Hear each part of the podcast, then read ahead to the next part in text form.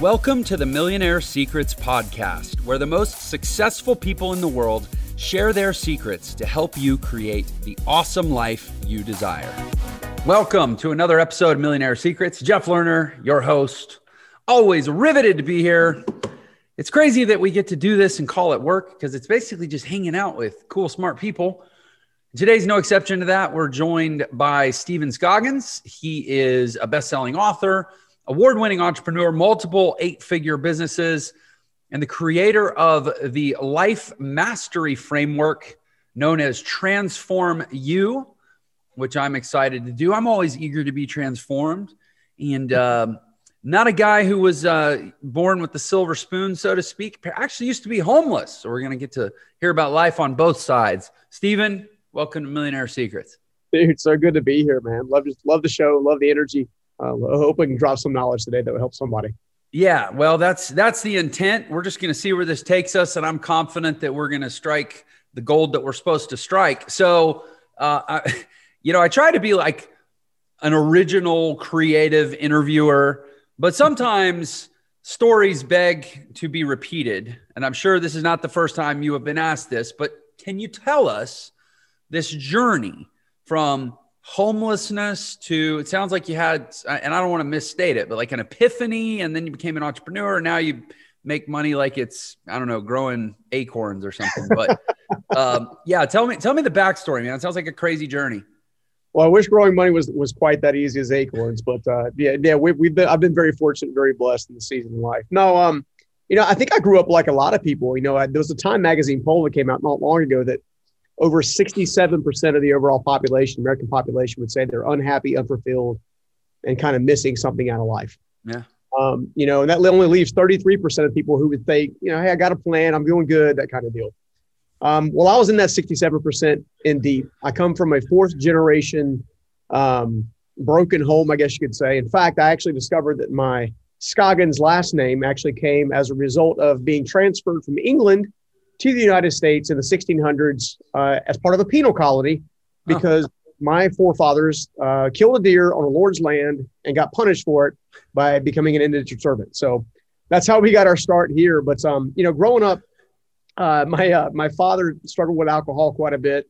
Mother uh, struggled with her own stuff. You know, she had some kind of um, I wouldn't call it a mental disorder, but she definitely struggled with emotional and physical abuse early on. So obviously the ramifications of that and you know, early on, probably three, what, probably three years old, they um, they went to go chase their own, call it answers. You know, dad went to Denver, mother uh, went to Kentucky, and you know they got married to other people and all kinds of stuff along the way, and and kind of left me to be raised by my single grandmother, which was great. You know, because I didn't have to listen to the fighting and the arguing and all that kind of stuff. You know, that was kind of going on that you don't really realize is a big deal as a kid, and, which is all great. I know, but you know, I was nurtured, I was loved, I was empowered, I was encouraged mm. until about the age of nine years old, when my grandmother sits me down, and I'll never forget this. We were in this uh, old brick home, right, built in the '70s, so it had like the uh, the the tangerine and green and orange like carpet and like linoleum and all that kind of right. stuff. And she uh, she you know she pulled me up. She sat down at a, uh, essentially the dining room table with a in a black chair and at nine years old, I literally have a GI Joe in one hand I got a transformer in the other. And she's telling me, she's like, I'm going to need your help. And I'm like, you know, she's, I called her nanny. I was like, well, of course, whatever you need. She goes, you don't understand. I'm sick. Hmm. I need you to help me take care of your little brother. My brother was three at the time. No, six at the time. And I'm literally, I'm, that was my first dose into having to grow up fast. And over the next 12 months, she taught me how to make everything from oatmeal to boiled hot dogs to macaroni and cheese to get my brother up and all kinds of stuff to get us to school and all kinds of stuff because she strictly, she straight up didn't have the strength. And she hmm. was battling chemo and, and the and the cancer that she had they had discovered. And, you know, that went on for probably a year, year and a half before my aunt kind of moved in to kind of help out. And then things kind of went from bad to worse. Grant, you know, my nanny then got basically terminally ill and then that opened up a whole nother can of worms. And lo and behold, at the age of 11, my father comes back into my life. My brother goes to live with my mother down in Florida. And fortunately, unfortunately, because you know, I look at my life now and I'm like, I'm thankful for everything, right? I'm right, thankful right. for learning everything, right? But in the moment, I didn't realize it. But um, you know, I'm split up from my brother. Go to live, go to live with my uh, live with my dad. small town called Fuquay Varina here in North Carolina. And essentially, nights, weekends, holidays, anytime that I wasn't in school, I was put on a construction crew. Learning how to build homes. I started carrying studs, I kid you not, for a $1 an hour, which was big money to me, right? And, you know, I started kind of by the time I was 16, you know, I was had been doing framing crews, all that kind of stuff with my father. I was gotten to where I was running the crew. Like at 16 years old, I've got people that are twice, even three times my age listening to me because I can read blueprints. Right. And, you know, on the surface, I seemed like it was okay. My, my dad was never great with money. But one of the most important things in my life actually happened during that season. And that was that I met my dad's employer, a guy by the name of Steve Myrick. And I didn't find out until later in life, but essentially, Steve Myrick used to work for my grandfather, my father's father. Mm-hmm.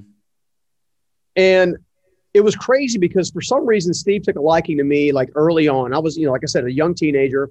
He would pull me down off the framing crews and stuff like that, or the crew in general. He put me in his Jeep Grand Cherokee, drive me around the community and talk about flipping real estate. He would talk about um, basically my father, my grandfather.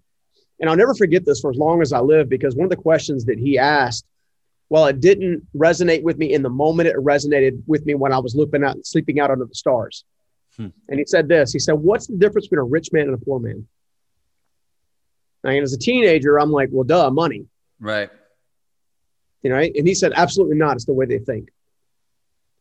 A rich man, a rich man is always earning to invest. He's always earning to build. He's always looking at relationships. He's looking you know, relational capital. He's looking at physical capital. He's looking at deals. He's he just thinks differently, right? A poor man will spend all he's got, and that's all you. And that's and that's essentially what the life is, and you'll struggle to get by. And he goes, he had a, he asked me a question. He goes, "Do you want to be me or do you want to be your dad?" And I love my dad. My dad's a great guy. Like he's he's a fantastic right. grandfather, come a long way.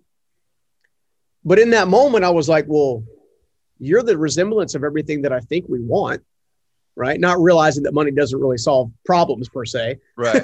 it just adds some complexities to things, you know. And that mentorship continued all the way through my um, my junior year in high school. And fortunately, unfortunately, again, uh, part of my story is in my junior year of high school, uh, things got so bad financially. My dad lost his business. We got evicted. We had people show up at our house telling us to get out of our own home, repossessions, the whole deal. we ended up staying with my my father's parents uh, for a little while until Steve gave us a, a, some basic shelter in a trailer park. And I watched us go from, you know, essentially having the American dream to not having anything. Mm-hmm. I watched the toll it took on my dad's identity. I watched the toll it took on my dad's um, belief in what could be possible. You know, the the willingness to either get up or stay down kind of thing. Mm-hmm. Um, I watched him fight and work as hard as he could, and never he never could outwork the way he thought, and it stuck with me. And as a result, you know, we went without a car for a while, and our you know lights were getting shut off. We had insects all over the place, roaches and all kinds of stuff in the place we were living. I just, I just felt like it was more to life, and I just felt like it was something I was missing, kind of deal. Um, so I dropped out of high school to help my dad pay the bills, and I did okay for a while, honestly. I thought, okay, well, this is a good decision for me. I, you know, I'm, I'm making money. I went to go work for Steve um, with my uh, siding company, which is not, it's not super sexy. Right. The construction industry itself is not super sexy until somebody needs something built. Right. right. You know, and as a result, you know, I'm, I'm, I'm working and I'm, and I'm busting it. I'm 19 years old by this, this, this stage in the game. I'm making six figures a year as a 19 year old kid who's never been trained to use money, never been trained to actually steward any level of wealth and six figures for a 19 year old that's never had money is it's like having $10 million. I mean, it really right, is. Right. So I did like everybody else. I bought a bunch of stuff to show off to a bunch of people and, you know, ended up dating the wrong person. And next thing you know, I'm a year later, I'm sleeping out under the stars. Hmm. You know, some of that bad decision of my own, some of that is insecurities of my own, some of that was pride. Um, some of that was not the not having the willingness to look myself honestly in the mirror and actually having a total self-awareness or total self-assessment you know blaming my circumstances on my father and my mother and the blame shame game not realizing the accountability of my life was my life. And it was in that moment that i kind of had a divine encounter so to speak that would take us a whole lot a whole bigger show to kind of explain and unpack. Um, but let's just put it this way: I had two choices: in my life or restart my life. Hmm. And that divine encounter kind of gave me that. My brother gave me an opportunity to clean a litter box for 50 bucks, which I desperately needed the money. And to look hindsight being 2020, I would have definitely asked for more money. Right. Because most litter boxes, you know, there's sand in the litter box and you got, you know, stuff in there, whatever. Well, I came into this one, and things like an ice cream cone, like, you know, like it's, it's pretty tall up there. And right. You know, I went through this process of, you know, just kind of self reflection. That was my lowest, lowest moment. I mean, I was, uh, my life had come down to cleaning cat crap. And, you know, I, I went through a kind of, like I said, the divine encounter. And the next thing you know, I had an open door. Steve Myrick let me back on my dad's framing crew. And you know, after kind of betraying him on the front end, not meaning to, one of the things that I ran into was this sense of blame and shame. He would drive around the neighborhood again, and I would go and hide. Right. Well, then a Friday afternoon rolls around, and everything knocks off around two o'clock in the construction industry. At least it used to back in the day, mm-hmm. where people get their paychecks and everybody starts their kind of their early weekend, and all the people who were had the kind of the poverty mindset. We were that family would go take all the money and we'd blow it all before the next, you know, Monday rolled around. Right. Well, the guys that had taken over from me from when I had technically walked off a job site from Steve made some comment about them not coming back because Steve wasn't paying his bills, which is totally farce. Um, there was a draw schedule, and as a draw schedule, if you were 10% done, you got 10% of your money. If you were 50%, right, right. so they were like 70% drawn on a 30% house kind of scenario. And I don't know, something inside of me just kind of got really livid. I got really upset that they were going to betray this guy that I greatly respected and all this kind of stuff. And it's interesting enough, as I'm walking away from those guys, one of the things that I hear in myself is, are you mad at them or are you mad at yourself? Because I am the one that made them, I'm the one that made the actual mistake. Right. So they they made this comment about not coming back Monday. Steve rolls around in his Jeep. And I, I get out there and I walk over to his car. He rolls the window down. He says, Hey, how's your head now, boy? You know, give me some, you know, give me a grace. And you have, I'm wearing, I'm wearing a, a Lowe's nail apron, right? Mm-hmm. Which for construction industry means you're like super low on the totem pole, right? He rolls the window down. We, we, and I just said, Hey, you know, I said, you know, I'm, I'm, I'm doing better. And I said, Hey, look, these guys, they said they're not coming back Monday. And you know, I'd love to. I love you. You know, if, if you just give me one more chance, you just give me a shot. Mm-hmm. He kind of laughed at me. He's like, "What? You know, with what? You got no credit. You got no money. You got no tools. You got no people working like working for you or with you, right? How you expect? How are you expecting to go do this? Because I'm not buying your truck. I'm not buying your equipment. I'm not doing all the things I did last time when you took a dump on it. Right. I'm like, you know what? You're right. I'll figure it out he was kind of stunned. He kind of looked back and he's like, hmm, wow. I tell you what, if if those guys don't come back by 9 a.m. on Monday, then I'll make a deal with you. I'll let you finish that house and we'll go from there. I said, deal. He rolls up his window, drives off the job site. My dad's walking up to me like angry, like, what are you doing? I just got you back on this crew. And he's like totally like livid. And I just, I began screaming almost at the top of my lungs, you don't understand. This is something I've got to do. You don't understand. Like I was on fire, like from my torso up, like totally on fire. I just knew that this, I, I knew that this is something I had to prove to myself. I knew it was something I had to prove to Steve. I didn't know what was what it was going to turn into. I didn't have any kind of idea of what my hopes would be. I didn't know if it was going to succeed or fail. I just knew I had to do it. My dad, for the first time, shows up in a way that he hadn't shown up before. He walks over to this old beat up van that Steve actually owned, began pulling out tools after we had just put him in there, of course. And he's like, Hey, you know, um, I'm like, What are you doing? He's like, I'm getting the tools out. I'm like, Why? He's like, Do you remember the scaffolding that we made when you were a kid? Yeah. What was it made out of? Wood. How about the walkboards? Wood. How about the ladders? Wood. We got we got tools to build. He said, So I need you to go do me a favor. I need you to walk over that trash pile and start pulling lumber out of the trash pile. Hmm. Spent the entire weekend building the equipment I would need come Monday morning, not knowing if I was going to have an opportunity Monday morning. Spent my entire $187 check on renting a piece of equipment called a brake machine, which is a piece that bends metal for houses for fascia and like the trim pieces. And sure enough, 8:30, I'm sitting out there on the curb waiting. Steve comes by. looks over, said, Can I go yet? He's like, It's not nine o'clock. 848 comes around. Can I go yet? No, not yet. 856. Can I go yet? No, can't go around. 901. Now can I go? What what are you waiting for? And that's all I needed. And that was the day number one of my 22 year flagship that now employs 450 people across three states, known as Custom Home Exteriors, that provided me the ability to own multiple businesses at this stage in the game. And it was all started out of a second chance, mm. a willingness to not quit, and a willingness to actually be, get more resourceful than I thought I needed. Like I didn't, when I look at businesses, businesses and entrepreneurs all the time, I see them one of the biggest mistakes I made, in fact, several of them that I've been coaching and walking through this COVID thing with is they got they went out and got heavily leveraged. Yeah. You know, they said, well, it's a bull market and everything's awesome. We're, you know, we're gonna be making hand money hand over fist. I'm gonna get this house, get this. I'm like, there's something that always follows the bull, and his name is a bear.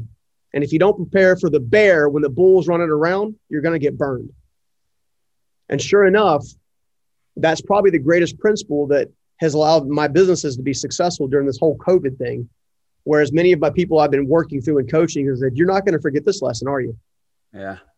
There's just something about losing things and losing it and having to face your identity and having to face yourself and you know the the imposter syndrome and all the things that come with that. You know, so that's that's how I got to kind of where I'm at today. I know it's kind of a long story, but yeah, no, it's a great story. it's a great story. So, I mean, the question that that jumps out at me among, I guess there's several, but the the first one is, you know, home exteriors, siding, mm-hmm. construction industry. It's it's kind of a commodity. I mean, there's a million. You drive into the parking lot of a Home Depot. There's 20 guys out there that all do construction or say, Hey, can you do floors? I do floors. Can you do tile? I do tile. Can you do plumbing? I do plumbing. They'll all say they do it all, right? It's like, mm-hmm. it's not an industry where let's just say it's a low barrier to entry industry and it's really competitive because there's just so many people doing it because it's kind of a de- it's something you default to, right? So how do how does a guy who's you go from I do siding just like a million other people to I have 450 employees in three states, probably one of the bigger, you know, ex- home exterior companies in the country. And I, like, what was the differentiating factor that got you from one job to two jobs to 10 jobs to a thousand jobs? Like what, what, what set you apart? I think one of the greatest things that I got to understand uh, in being around Steve and being around other entrepreneurs is watching them do what they do modeling, for example. Um, I mean, a lot of people call it modeling behavior, successful behaviors, blah, blah, blah. There's right. a truth to that, right? It doesn't have to be a buzzword, it's a real thing. I watched Steve be one of the most generous men that I've ever met, leaving $1,000 tips under a napkin for a single waitress and walking out the door, never saying a word, mm. to also being the same kind of guy who would tell a police officer to get off the street because he owned it. right? I watched, so I watched frugalness meets grace so I watched that. And then about five or six years in, I began actually getting those customers. So, in fact, I'll give you an idea. So, when my average day was about two years in, um, I would get up 5, 6 a.m., head to the job site, unload the tools, put my tool belt on, go to work, start doing my thing. By 11:30, I would come down. I'd take those, that clothes off. I'd put on a pair of khakis and a polo shirt. I'd go do a quote unquote sales call. Right. Meet somebody and they and they could smell my stink on me, I'm sure, you know, because I mean you, you smell like sawdust and everything else. And, you know, they would give me a set of plans and I would put those plans in. I would, you know, hi, Mr. Customer, you know, how can I help you kind of thing, super serve. I went through all those steps. I'd come back to the job site. I'd change clothes back into the construction stuff. I'd work till dark. I'd get in the car. I hit Wendy's on the way home, get me a one of the what do they call it, a Dave special or whatever get to the house, eat that joke on the way home, and then I would sit at my makeshift desk that consisted of two two by tens and a folding chair with a computer that I was loaning from someone else. Right. And I would sit there and I would do my quotes and I would do that till 11 30, 10 o'clock at night. I'd send the email off and I would do that all over again. Well, that momentum created more momentum and progress. I found that the more active I was, and the more consistent that I was, and the more grittier the the grittier that I was, the more that opportunities seemed to open. Right. And then I had to take the same same example that I had with Steve, and it's okay, this is an opportunity. What am I going to do with this opportunity? Am I going to squander it like I did the first opportunity Steve gave me, or am I going to take complete advantage of this, bust my butt, get myself together, and kind of grind it out? So that was kind of step one. Well, around step two, I began to work for some of the regional and national home builders at a very small scale. Mm-hmm. Like they gave me like one community, and of course they have like a hundred in the city, right? And I would do one, and then I noticed that they started talking about these things called purchase orders and POs. I was like, "What's a purchase order?" Well, a purchase order is, uh, you know, it's a it's a it's a it's a written document that basically says this is how much we committed to pay. Mm-hmm. You can do that. Yeah. In fact, the more volume you have, the, the lower your price goes. You can do that. Really. So early on, I just began to understand, much like that Ray Kroc and those uh, the, a lot of those uh, guys that built the essentially what I refer to as the flat the uh, franchise flagships, right? The system is the is the solution. Right. You see, while there might be a thousand people at Home Depot, a hundred saying, "Hey, I can do I can do this, I can do that, I can do this, I can do that," most of them aren't doing what Steve Myrick taught me to do, which was think different. There's a there's a there's a big discrepancy between the guy that's just sitting out there waiting for a job to be done at a Home Depot or something, and one who's thinking about, okay, how can I make the most of every opportunity? How can I watch my my expenses like nobody else?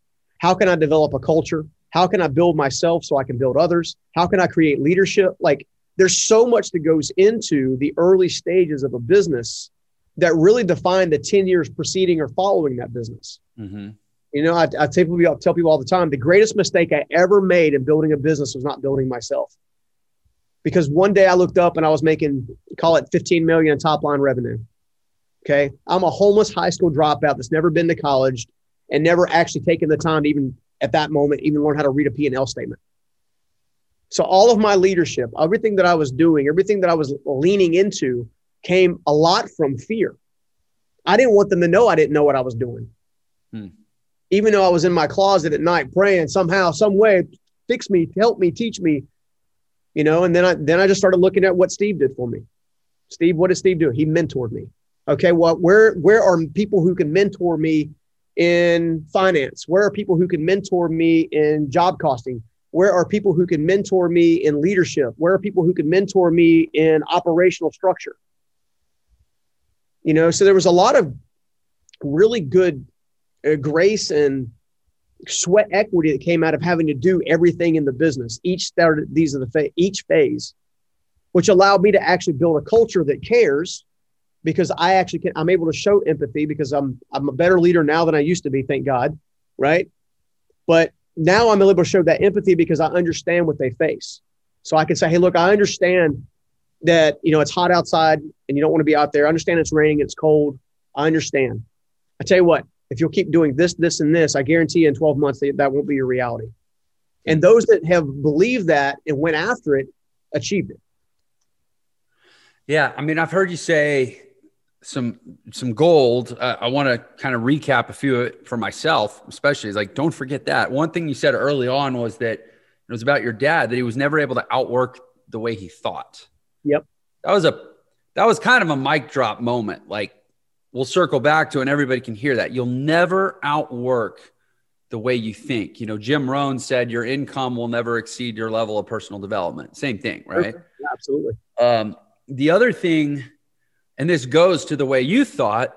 The other thing I heard is, I mean, dude, those are some brutal, long ass days that you were putting in over and over and over. And to me, the most impressive thing about it isn't that you worked for 12 or 14 hours, whatever it was, it's the context switching to go mm-hmm. from laboring to sales and business development back to laboring and then to, you know, office administrative managerial at night. So that's three switches every day.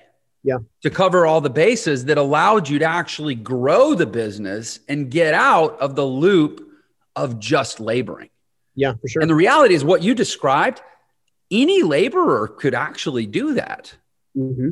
Yeah. But how many of them are taking the extra set of pressed clothes to the job site, changing, dealing with the ignominy of oh, I stink, but I'm mm-hmm. still going to go act like a, you know, a, a professional. Yeah. and then I'm going to go back and make up the work when everybody else is knocking off at five. I'll stay till eight to make up for the time I went and sold. Like that opportunity is available to everyone. It's what I say to everyone. It's like anybody can, but clearly everybody doesn't. Correct. But anybody could do what you just did if they thought the way you thought. Exactly. Which is why I created the Journey Principles Institute a couple of years ago, which is obviously the, the right. essentially became the Transform You system. Um, Transform You is nothing more than a step by step process to let somebody actually get breakthrough. And I don't mean like in the rah rah hokey kind of way. There's there's lots of that. I made a decision a long time ago that when I started this this journey of putting myself out there trying to help people that I didn't want to be any type of guru. I wanted to be what Steve Mark was for me, which was a guide. Hmm. And I wanted to come from a place of experience. I wanted to come a place from like you don't have to pay the stupid tax like I did. Some of my stupid tax has lots of zeros behind it. You know what I'm saying? Me too, for what that's worth. You're in good company here. So. that's awesome. Yeah. You know, but you know, as you go through as you go through an entrepreneurial journey, especially for the solopreneur, yeah, when you're in that solopreneur mode, a lot of times we get lost in the doing it, the doing it. We're not we're not taking the time to thinking, okay, what do I need to know in order to scale what I have? We're too busy trying to go from uh, from a thousand dollars a month to a hundred million dollars in a year, right? Rather than you know, it's, it's a steady increase. It's the committed steps day after day. You know, I just I think the thing that me betraying Steve at some level, him because he gave me the first shot. And of course, I got greedy and prideful and egotistical and arrogant, and I was a jerk. And not towards him, but towards other people. Like I wanted to show off and flip hundred dollar bills in front of people at the at the local pool hall because that's where the people my age hung out.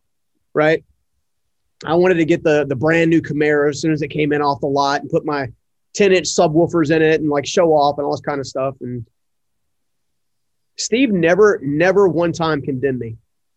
Not one time did he ever said that son of a, at least not to my face, right? He always he would tell other people, I still believe he can do it. Like sometimes you have to have someone that sees something in you that you don't see in yourself, and the only way you get there is by having a mentor that can look outside of yourself. And I find that a lot of solopreneurs they get they get to your point they get they get kind of focused in just that doing it doing it doing it that they don't realize there are plenty of people, especially in this day and age. You got YouTube, you got shows like yours. There are lots of different resources to get nuggets and and to kind of begin to lay the those stepping stones, if you will, to build something special. You know, the other thing that I see the entrepreneurs face in this process and, and can get you off track is if you're so focused on just creating a life for yourself, you're never going to create a scalable organization. Hmm. And the reason being is because the primary responsibility of every single entrepreneurial venture is to create opportunities for other people. It's one of the greatest gifts of service, but one of the most underrated gifts of service that we can give an economy. I think it's what I think it's what 78, 80% of most uh, most businesses in America are small ventures. Mm-hmm. They're people of 20 team members down to one team member. Mm-hmm. And they create the majority of jobs. Exactly. But yet we celebrate these big behemoths. Not saying that what they did wasn't important because a lot of the behemoths started in card tables and garages right. and stuff like that, right? But what I discovered a long time ago is, that, is if I was going to outwork my thought, I was going to have to think differently. And I knew I couldn't get financial advice from my dad. I knew I couldn't get relationship advice from my dad. Right? Steve Myrick had passed away by that by that time frame. So it's like, where can I get this information? And that was the question I began to ask a lot of that I think helped set the tone for me to do that shifting. You know, I'm my brain is in and out of six businesses on a weekly basis. Mm-hmm. Right? Is it my holding company? Is it the Journey Principles? Is it this, one of the CHE businesses? That that ability to switch between businesses and be a leader of multiple organizations came from those moments when I was actually on the job site, having to put on the siding, getting mm-hmm. off the crew, because it forces you to think different. You know, so you've got this, you've got this aspect of desire. You got a desire to think different, which means you have to get out of your own way. Then you've got the next stage is who can help me? Right. And the next thing you got to do is, okay, well, if I find the person that can help me, do they have the character and the trustworthiness to allow myself to follow them?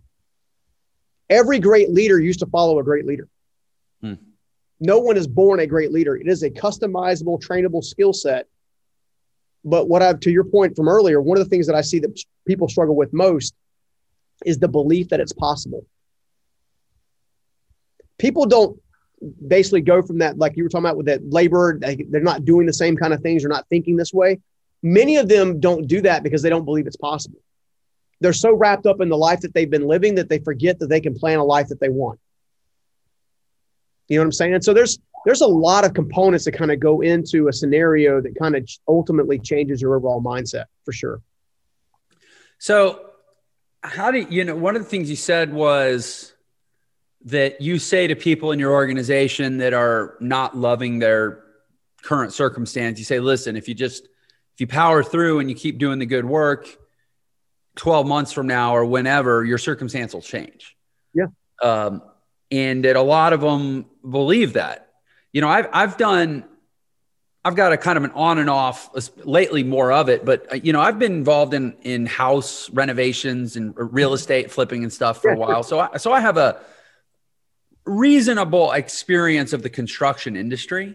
Yeah. And I would say that like strong values driven leadership mm-hmm. and instillment of belief in the in the laborers and the you know a career ascendance trajectory and like this stuff that's not normal for that industry. Yeah. Um, you know it's everybody's kind of like it has a little bit of a mercenary feel like they're just there to get what they can and eat what they kill and on to the next gig and whatever.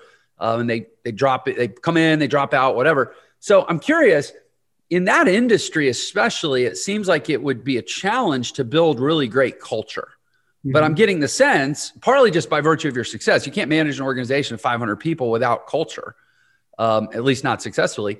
How have you been able to infuse culture into a traditionally kind of culture resistant channel? The greatest secret to, I think, any organization, whether it be construction or any other industry, is do you care for other people as much as you care for yourself? Mm. Um, it is a skill that cannot be faked. Yeah. It is a very, very intuitive skill. It is something that I watched Steve Myrick model for me. Obviously, one of my first mentors. I've been, I've had the pleasure and the um, honor of also being mentored by Dave Ramsey and John Maxwell and a handful of other people throughout my career, mm-hmm. um, which has obviously gave me a a pretty decent roadmap and how to manage culture. But at the end of the day, it comes down to: Are you treating people like they matter? I've discovered that people will actually, if they believe that you actually value them and value their work, and you're able to say, "Hey, look, you're doing a great job," they value that that affirmation, if you will, over income in many respects. Like those people will grind it out with you until they get to the income level they really want. Mm. Okay. Now, I'm not saying I'm just being completely transparent. I'm not saying I've never had to terminate anybody, right. or I've never had a situation, you know. But I would not think you were a very good leader if you would never let anybody go. So, you know what I'm saying? But uh, you know, at the end of the day, the vast majority of the team that we have, many of them have been with you for a long, long time, years wise. But it's because they know that if their if their marriage is struggling, that they're going to come come have a conversation with them. I'm going to sit down with them. They're going to say, "Hey, look, I've got something going on at home. This is what I got going on." I'm going to say, "Okay, great. Find your therapist, find your counselor, and let me pay for several lessons." Or several you know several right. meetings. By the way, I think we should let the team know that you're either leading or part of that. You've just got something going on right now, and we're as a group we're going to come around you and love on you. We're going to pick up your slack. In other words, we're going to pick up your slack. When so many of us entrepreneurs are like, the production stop, you're out. Yeah. And if you treat people like a commodity, they will be one. Hmm people don't want to be treated like a commodity. The one thing that people fear more than anything, I mean, back in the 50s and the 60s, you could work for Goodyear or any Walmart, any of these major brands, and know they had your back. Yeah. Know they had your back. Even you, though they necessarily didn't pay you that much. Exactly. Yeah. But they were there. Know, they were solid. But if something was going on, they were there to to kind of help you through it, so to speak. Mm-hmm. Right. I had this interesting epiphany about 10 years ago with my business and it's probably why it led me to owning a, a established a personal development company at this stage in the game. I discovered the values and the things that make CHE successful. Okay, so CHE is the flagship of all the other brands that I have. All have one thing in common my desire to be better than I was yesterday.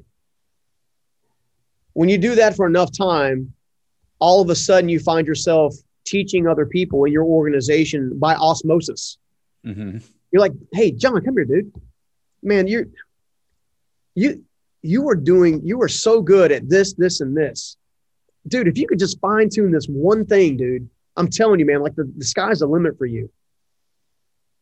Really? You think so? Yeah, we just got we just got to fine tune that one thing. In fact, are you are you willing to meet me once a week for 30 minutes after work and let us let us see if we can't hammer out some success out of that thing? I have yet to have one single team member tell me no. Huh. Not one. Now, obviously, you don't say that to necessarily to people that maybe you're struggling to kind of get there. Like people, again, people can sense if you're being real or not. Right. However, it's your choice whether or not to be real. It's your choice whether or not to focus on the good in someone versus then the stuff that they're screwing up. Right? That that one culture shift for me taught me something very unique about the construction industry as a whole. And that is my business has never ever been a construction business. It's always been a personal development company masquerading as a construction company. Huh, wow. Yeah. And I think no matter what industry you're in, right? I don't care if you're in tech, I don't care if you're in private equity, right? I don't care if you're in investment banking as a whole, right? I don't care if you're in real estate, I don't care if you're selling TVs. Every last one of the major economy shifter mechanisms in the economy, all are able to teach personal development skills that help that very same leader get to another level. And I would argue that the greatest purpose that any single leader can have in business specifically is creating a legacy that outlives them. Steve, the only people reason people know Steve Myrick's name now is because I speak about it all the time. Right. Because the guy changed my life. His legacy is outliving himself through me and then now through my kids and through the people I'm helping right? So why not why not not just have a not why not just have a business that provides, but why not have a a business that builds a legacy? And I think when you start with that one tangible piece as the ultimate end goal, a lot of the other culture pieces begin to kind of drop into place. Because you can't have this end goal of creating a legacy without doing some of those things well or constantly having to pivot to challenge yourself to do those things well. Yeah, I mean, I, I think you you nailed it when you said if you treat people like a commodity, they'll be a commodity. Yep. And you pretty much explained why the construction industry has kind of that vibe about it. Be- of course, people are act like they're just interchangeable cogs in a machine. That's how they get treated. Yeah. Unless they work for, you know, a handful of companies like yours, probably. Um, yeah, absolutely. And I love what you said that your your business is a is a personal development company, you know, fronting as as as a construction, and and I think, oh, that's is my company a personal development company fronting as an education company? Like, yeah, I kind of feel like we are. Like, oh, that's great. Like that sounds like an amazing litmus test.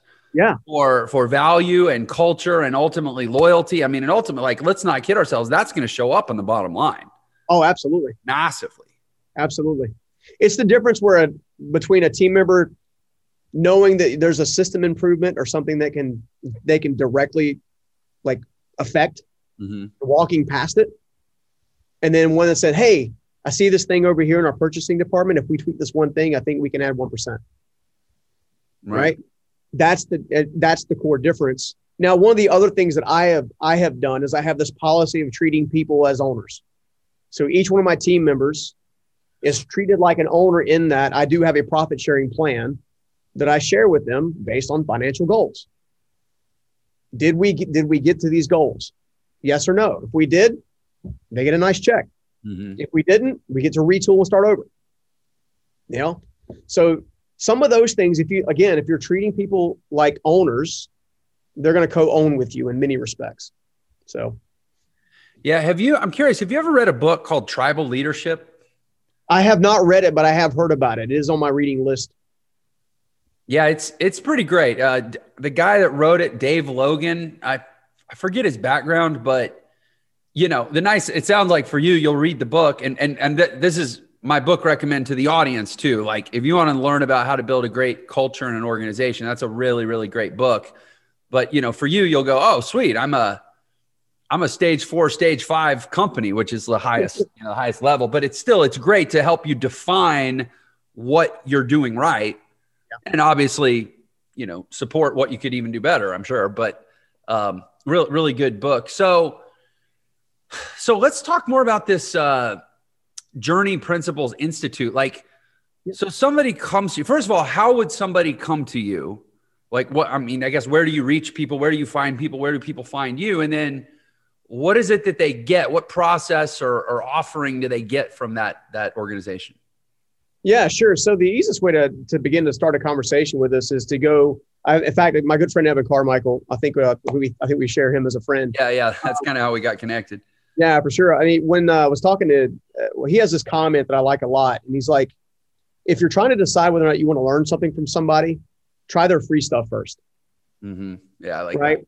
Got to go go go go kind of like dabble in what they've got and kind of understand that and as a result, you can you know hit journeyprinciples.com slash resources, and there's there's uh, some some resources there you can take advantage of. But um, the other thing that we've done recently, because as you know, in this in this uh, call it personal development space, like it's really hard to cut through the noise. Yeah, there are a lot of people, um, well-intentioned people. Maybe they're on, on the fame game side of things. Maybe they're not. So I made a very clear distinction early on when in my career that I wanted to be a guide and not a guru. Mm-hmm. Right. So what we do is we serve one, and as we serve one well, that one turns into 10, and that 10 turns into 100, and so on and so forth. And it's led us to actually having a, a, a pretty substantial social following overall. And we're just, we try to super serve. Hmm. Now, on top of that, we've we began dabbling in Facebook ads to obviously help just attract different people. Right. As a result. And that's kind of how we began to kind of shape things. But I learned a long time ago if I couldn't serve one well, I couldn't serve 10,000 well. So we've been mm. heavily focused on infrastructure for sure. Yeah, amen to that. Let every pop up guru with an Instagram profile hear what Stephen just said. like, cut your teeth by making a meaningful impact on one customer. That's right. In, in a way that that is connects all the way through the customer cycle, not just to collecting the money, not just to delivering the product, but supporting the product, supporting them all the way through to the desired outcome, getting that well-earned five-star review, like like know that you can do that whole process one time. And then do it twice and eventually maybe you can do it a million times. But you're totally right. So many people it's come out of the gate. It's like, let me go buy 100,000 followers and pepper some memes out there and I'll change the world. Yeah. Doesn't work that way. No, it doesn't work that way. people in, in this day and age of the digital age of social media and everything else, people, one of the things that when, because we survey people all the time to have a better understanding what their needs are so we can serve them better. Right. And one of the biggest things that we hear on a regular basis is, and even some from the, even some of the bigger influencers is they gave me an idea, but they didn't give me practical steps. Yeah. They motivated me, but I don't know what to do. You know what I'm saying? which taught me there was a deficiency in the marketplace of actually breaking things down, which is why I built Transform You to begin with. Transform You is literally a step by step process. And one of the things that makes it so special is it's the process that I used. Yeah. Like it's surprised. I, I, I took all the, the fluff out of stuff that didn't work. You know, what's the, what's the outcome to the extent that there's a one size fits all answer to that question? What is the outcome that people are going to get when they transform them or transform you? The greatest word that keeps coming back from people is freedom. Hmm. I feel free. Um, freedom comes in a couple different forms. Freedom comes in answering one of one or more of core values to be seen, to be valued, to be heard, or appreciated. Sometimes the greatest person that needs to see you is yourself. Right. So we we help people uh, undertake authenticity, actually get into their sweet spot Because most people in that 67 percentile that I mentioned earlier at the beginning of the show, most of them are doing things they were never meant to create it for to do begin with because they're trying to make mom and dad happy or you know someone else happy. They're, I've got painters who are attorneys and attorneys who are painters and right. And it's like, what are you doing? And so much of actually getting into the sweet spot, getting to the free space where you actually feel a sense of freedom. I'm not saying you're not going to have adversity. We all are, right? The difference is, is when adversity comes, you're able to work through it, over it, around it, under it. You know what I'm saying? Yeah. So I think the greatest sense that, that we get on a regular basis from the people that we've helped succeed is freedom. Some of them, yes, made up, went out and made a bunch of money. Some of them just have an amazing marriage now. Mm-hmm. Right what makes freedom and transformation so uniquely different, which is why people haven't spent a lot of time in trying to hone it down, is two things. One, everybody has a unique starting point. Okay, so mine was homeless, broken home, stuff like that. There are people who share my story, share pieces of my story. There are also people who didn't have any part of my story, but yet are searching for the same things that many people are searching for seeing value, heard, appreciated, right? The second thing is everybody has a reasonably different outcome they're trying to achieve. Right? Most programs, most systems, if you will, most processes, if you will, are either are either way too rigid or don't have enough boundaries to make them successful. Right. You know, because you have to account for the starting and the desired outcome. And you have to have a process that allows some flexibility there. Hmm. Yeah, that's powerful. Well, I uh, I appreciate um, that sixty seven percent. I appreciate you addressing the the sixty seven percent of the world that doesn't listen to this show. Um, and we'll uh, get them there. We'll get them there. We'll get them there, right? One share at a time. yeah, no this this has been great, man. I wish we had more time. I know that we're we're about out. Um, for those that want to know more about journey principles and also you and just you know whatever content you have to share, where would you refer people that want to go deeper in your world? Well, if you want to connect on social, I'm most actively engaged on Facebook and Instagram. Mm-hmm. And if you want to just learn more about what we're doing, uh, take Evan's approach, which is uh, you know test the free stuff and see if right. you like it, if you can add value. Then go to journeyprinciples.com slash resources Yeah, Bob. I mean, and, and to your point, I literally, it's I would say there's multiple reasons, but one of the reasons I started this show. Mm-hmm. So hey, how much can I give away? Yeah, you know, let them yeah. try. Let them try before they buy. Right. I mean, I have an education company. We sell. I mean, you can you can go to you can go to us or you can go to Harvard, but like, there's plenty to do before you spend any money. So I, that's that's a great marketing commentary, by the way, for anybody. Well, I mean, people want to know that you care. Yeah, they'll and never care how much you know until they know how much you care. Right. Yeah, absolutely.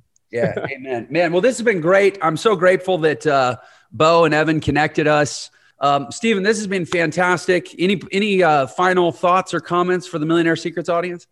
I think I think it's a, there's two ways to learn: either by the experience of others or by the hard lessons for yourself. So make sure you choose wisely.